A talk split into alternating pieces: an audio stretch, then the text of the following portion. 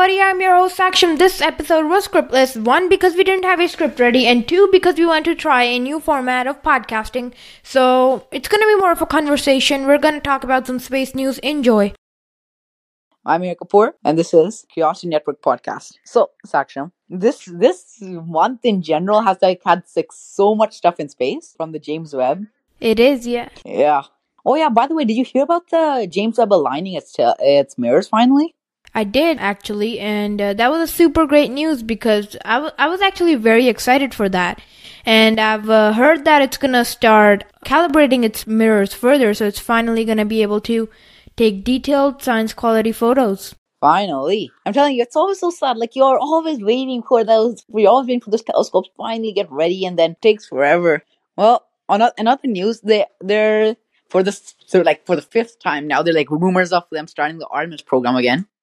I have no clue where that's going. Oh, really? Yeah, I know. It's like the rumors started when 2000. There were rumors that we are going to go back to the moon. Okay, then then they then it goes silent. Then come I think 2020, 2019. They go like, okay, yeah, we we got funding. We're going to the moon, and they and we go okay. We ask when. They go 2024. We go okay. Then they say 2020. 110% we're going in 2020. And then they go 2021. And now they're saying February of 2022. Now watch. At least by next week, they'll probably say 2023. I bet you on that, Saksham. I bet you on that. Every space company, you see, the thing is, space companies have billions of dollars budgets, right? Except they cannot get the one essential thing a calendar. They're in desperate needs of calendar. Seriously. No, but but still, I, I also heard that the ESA, European Space Agency, is also uh, doing a team up with another company uh Raspberry Pi. They're doing a they're doing a team up with the Raspberry Pi Foundation. Apparently, they're sending this thing up into space called the AstroPi. Uh, what are they gonna do with that? Yeah, I'll send a link to you. you uh, we can put in the description for this thing. But yeah, they're sending up Astro. So basically, yeah, a Raspberry Pi on steroids. Pretty much, yes. That's a really good summarization. yeah, thank you. Yes, but but still, I, I think it's gonna. I think it's gonna be pretty. I think it's gonna be pretty good especially for the Raspberry Pi Foundation. Yeah, so I don't, I don't get the thing. What what is Ra- what can Raspberry Pi do that you know other other things can't? Honestly, Raspberry Pi is just a computer. I, I honestly I think the reason they're actually sending it to space is just to make the ESA look nice. I mean, because I mean, they're not the biggest space company out there. They're not the kindest space company out there. They're not the most evolved space company out there. So I guess what they're trying to do is like kind of like of like we are for the people.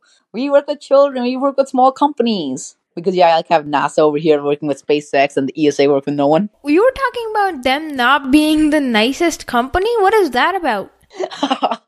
okay, I could go on for this forever, but I mean, like, well, for starters, they they they don't give contracts. They don't hire astronauts, and and and not just that, their their rocket lineup is horrible. They don't want to evolve it. They rely on the U.S. too much. So, I mean, try to I try to look at them with equal eyes, but it's really hard now.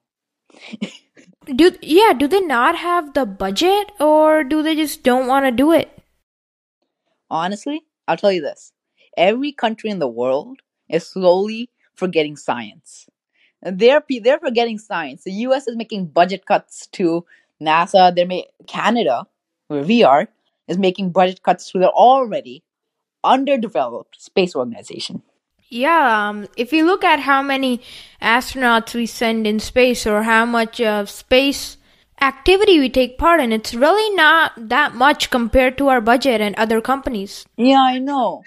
I mean, I mean, like I was on Instagram the other day, and I saw the CSA, Canadian Space Agency, release a story. You know what it was about? It was about they created a thermal sensor for the James Webb Telescope, a thermal sensor, like a temperature sensor. I go like, um, wow, we should get you a bouquet. We should set up a party. I mean, like, I mean, I don't mean, I, I don't, I don't mean to like disgrace their work. I'm sure there are a lot of scientists working hard on it, but like, I mean, Canada doesn't have a single rocket, let alone satellites. When we look at um the space game or uh, what people say the new space race. Um, which company do you think uh, is leading, and which company is gonna excel?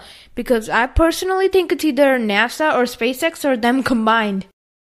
Honestly, I think NASA will won't make it anymore because they're an old company. they're getting older and older day by day. They're they're not doing much work anymore. They're more and more relying on private companies. Like I mean, like they have a chance, but they'll be like a relic of the past. They'll be like they'll be like the connector that connects multiple companies together. And who's gonna win? Um, I mean, like it'll be everyone. I'm, I'm telling you, it'll be a joint effort. I'm telling you. Yeah, because um, the new space race, there can't be a winner. People are trying to get as many satellites out into space as they can. SpaceX sen- is sending is sending twenty one thousand satellites. I'm pretty sure, or something else uh, for um the internet thing that they have. Yeah, Starlink. Starlink. Starlink. Yeah, Starlink. Yeah, yeah. But you know, um, like mm, maybe you might not know this about me, but I really like to stargaze now. As much as I am for Starlink, like I mean, I get the point. Like we have Wi-Fi everywhere now, but it's kind of like polluting our skies more than they already are. So like every two seconds, you see a big white dot uh, go across the sky. Oh, what was that? Oh, you know, that was just another Starlink satellite. It's getting harder and harder to like look at the stars now. It's pollution. Yeah. Are the Starlink satellites at a point right now where you actively see them zooming by or Honestly, um, I think they're close. They haven't got there that that far. Like, I mean, like if you're lucky, yeah, you, you might see a few, but like you see it at the point where you know it's gonna get more and more. Like right now, um, we I'm, I live in a pretty light polluted spot, so they're pretty faint, but you see them. But I mean, like as as they're more and more, they'll they'll reflect they'll reflect a lot of light, and when they do, like even people in like the most light pollution will start seeing them, and it'll be a problem. Um, so I, I watched this documentary by Johnny Harris. He makes some awesome YouTube videos. He was talking about those um, satellites damaging Earth space telescopes because, um, yeah. Yeah, that's such a big problem. I'm telling you, like space junk these days, like no one cares about it, but it's a problem. I mean, like, I mean, like you see, they're like just a small speck of paint could completely blow up an entire satellite. Just a speck of paint, the size of my nail. Um, uh, yeah. Um, even uh, the uh, telescopes that are on Earth that are meant to look at space are breaking because uh, when the uh, Starlink satellites zoom by, they reflect this huge wave of light at them, and it damages their sensors. Um, uh, because it's yeah, bec- Yeah, seriously, it, can, especially when you're doing astrophotography. Like, I mean, like you're trying, you're looking at one part of the sky for like maybe minutes or even hours, just keeping that camera open. And as soon as the Starlink passes by, and that and with so much light, it just completely ruins it. Like, I mean, why? yeah. Um, um, uh, Elon Musk actually did uh, release a um, unref- a relatively unreflective version of the Starlink satellite, which is meant to not not maybe not harm um, those telescopes because those telescopes are costing millions, and those satellites are you know Yeah, like these are. It's really hard to do astrophotography now. But yeah, I think I think I think Mr. Musk could do whatever he wants, but as long as they're that close to the sky and they're and they're those many, there'll always be light pollution to some extent now. yeah But did you hear the big conspiracy over Starlink now? no actually There, I didn't there are no more Starlinks. what Yeah, seriously. So I mean, I I don't know the numbers on at the top of my head, but so and before in 2020, 2019, he was launching at least hundreds and hundreds of them, right? But now, come December and January, he's only launched like 20, 50, 30, like not that many. He's he's he's launching less satellites. uh, maybe because he's getting closer to his goal that um to Go no way. There aren't there aren't nearly enough satellites yet. Yeah, there- they say he's saying he's putting lasers in them now. I why would he do that how's that gonna help uh lasers like as in like a way to get communication to go through. So like let's say uh there's a satellite going over and it's giving me like information. Now when that satellite's too far, sa- the next satellite's gonna come over and start covering it, right? Now this next satellite doesn't know what I was doing, so those lasers say what I was doing. Oh, so isn't that just gonna make a weak point in uh Starlink? It can, but that's like it like when here like how normal satellites work, they actually have like ground stations, which make sure that that doesn't happen. But like I know it's Mr. Musk. He'll do he'll do the craziest thing and prove it right. Yeah, right. that'll need crazy encryption to uh, to successfully and securely um, achieve that goal. Honestly, I don't think it's a matter of security. Like I'm like what? You have a hacker looking up at the telescope trying trying to trying to decrypt the waves of light. Maybe. I tell you what, the day that happens, that the day that happens, I'll give you a million dollars. Ah, oh, my my million dollars are waiting. Nice. because because yeah, that's that- gonna that- need that's crazy encryption, and Musk has got the money to do that crazy en- en- encryption. Like he says, um, you you keep on making a pro- product better until there are a certain number of nines after the ninety nine. Uh, yeah, something like that. Yeah, yeah, yeah. Yeah, I think that's happening with CPUs as well now. I mean, like with, especially in computers. Computers have gotten so powerful now that that you can't even make them any more powerful. Like they've gotten secure enough. They've they've reached their limits, and then they can't even make computers more powerful now either. Yeah, um, I heard I heard this news from Mrwhosetheboss uh, a couple of months ago that Google is building this computer. It's so powerful, it's gonna code itself um after a certain point. Wow, actually, no, those I those actually I've heard of. I think they're called neural networks. So the idea is you give it some training data, like something like to train off of, and then it builds its own. Well, I think that, I think that happened. That, that they used that for analyzers a while back. Yeah, But that, but, that, that's but I think something. yeah, that's very interesting. Um, continue, please. yeah, I think that that happened with Google. Yeah, so I think some engineer at Google created a, created like this AI that can detect uh like parties, like what wins a party. Now, what happened is this guy created it, except the training data that he used for so the computer can know what a party looks like was all with white people. So what happened is when he saw a group of colored, they, it actually wouldn't recognize them. And this creates some huge internal thing. When some colored developers got over it, it was huge. I, I forgot when this happened, but yeah, that happened. Yeah, that that's not very awesome, as to say. yeah. Not But I mean- epic. I think this will be something with developers. I think we need to have. I think especially when developers develop. I mean, like, I mean, I don't mean to point out, but like most developers are either Asian or um white. So I think that will cause some issues. But I think I, but I think they'll, I think they'll get. I think they'll get over it, and then you know our our technology will get better. Yeah. um. So why why is that? Because uh, aren't those uh, computers meant to look at the shape and the They are, but I mean, it's a computer. Um, I was looking at a TED talk a while back. Computers just don't think like us. They, they, they don't see groups of people. They see groups of people, and then they go like, "Huh, what's so unique about these groups of people? What makes it a party?" They see, "Hey, they have hats. Okay, so hats is a trait of a party. Um, hey, we see vibrant colors. That's a trait of a party. Now, after that, um, then sometimes they measure skin color because again, computers computers don't know what they're doing yeah com- computer computers don't know what they're doing, so they just see skin color. Okay, so that's what makes a party. Now, when they see what doesn't meet that criteria, it goes like, "Oh, that's not a party. You're not a person. You don't exist." The- It's not. It's not the developer's fault. It's the computer's fault. Yeah. So computers don't understand racism, basically, or people. But principally, yes, very much so. Yeah. oh Um, yeah, did you hear about? Did you hear about that CS student that Musk gave five thousand dollars to? That was Oh. something. what? Yeah, the CS student. Uh, so somehow some kid figured out how to track Elon Musk's plane, Plane coded it, and Musk gave him five thousand dollars for for tracking him? stopped. Yeah, tracking his plane, his jet. Yeah. Um. I mean, why would he do that? That's just don't know. encouraging his behavior or that kid's Yeah, behavior. all. I'm telling you, it was like all over the news. Musk pays five thousand dollars for to a student to get him to take down the to take down that Twitter account that was tracking it. Oh, oh, so that was a bribe to take it down, not because he achieved something. from, from Musk himself. Yeah, seriously.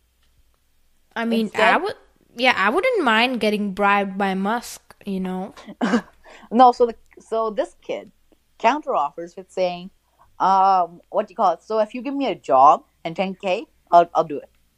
Musk goes, yeah, no, I'm not doing that. Next thing you know, Uber hires a kid To do what? To create it to track cars and airplanes for like the company like track where the cars are, where where they need to be, stuff like that. That's have it all over the sick. I mean, a kid that I mean that isn't that like a felony or something? Tracking Um, somebody? Well, you see, the thing with U.S. law is that it's very old school. They don't have a lot of stuff on tech- tech. So, Uh, yeah.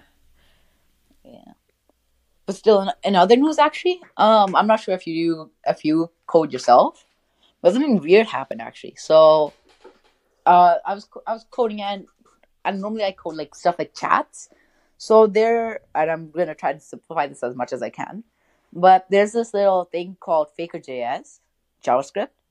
It, you use it to create fake usernames, right? Like as to test your apps and test your stuff, right? So, I I I started using this, right? It's I started using it while I was programming, and it goes like, and first of all, the version was six six six. I'm like, okay, sure, but that was a red flag, and then it doesn't work. Now, quite obviously, I go like, oh, hey, that's just me. I I forgot I didn't code it right, right? So I spend the next hour trying to fix my code. It doesn't work. Now I'm mad. Now I'm really mad. So I'm so I go to where the code's written. So there's thing called open source, and you can see everyone's code. So I went to see the code of Faker.js, and it says uh, end game, like huge and large says end game. I go like, um, okay, and all the code's gone. And then at the bottom in the description, it goes like, "What happened to Aaron Swartz?" I go like, "What?" I'm like, "What just happened?" Yeah, th- that's For the record, weird. Aaron Swartz is like this huge tech guy. yeah. Yeah. So so I was actually researching it after that, and turns out what happened is so the guy well, didn't get paid. Like he he was like a big developer, whatever, and he didn't get paid for it. So he he said a few uh, big companies are using my code, like Fortune 500 companies are using my code, but they aren't paying me for it. So I'm gonna stop putting my code up for everyone to see. I'm getting rid of it. Too bad, so sad. That's summarization. Uh, I mean, if you're not getting paid, that's a reasonable thing to do. Yeah, but I mean, like he put it there for everyone to use. Like I, I understand his point, but like still, he like hurts so many people like me, people who who aren't Fortune 500 companies, and they just and they just want something that works. Yeah, that makes sense because it, it is open source code and it, and it is for everyone. So Yeah. yeah. but Fortune 5 I'm sure he didn't intend for Fortune 500 companies yeah, to use I'm pretty it. sure he just intended. Yeah, I'm pretty sure he just intended for average Joes like me to use it. Yeah. Yeah, But but after all it's his code and yeah, he you know, still he could do he still gets the rights over it. Yeah, yeah. Yeah. Oh, by the way, But uh, did you hear about did you hear about what happened with the uh, what do you call it the Perseverance rover? no, actually. Really? It was like all over again. Um, I think it was what do you call it? Oh yeah, it choked. the Perseverance rover choked on a piece of rock.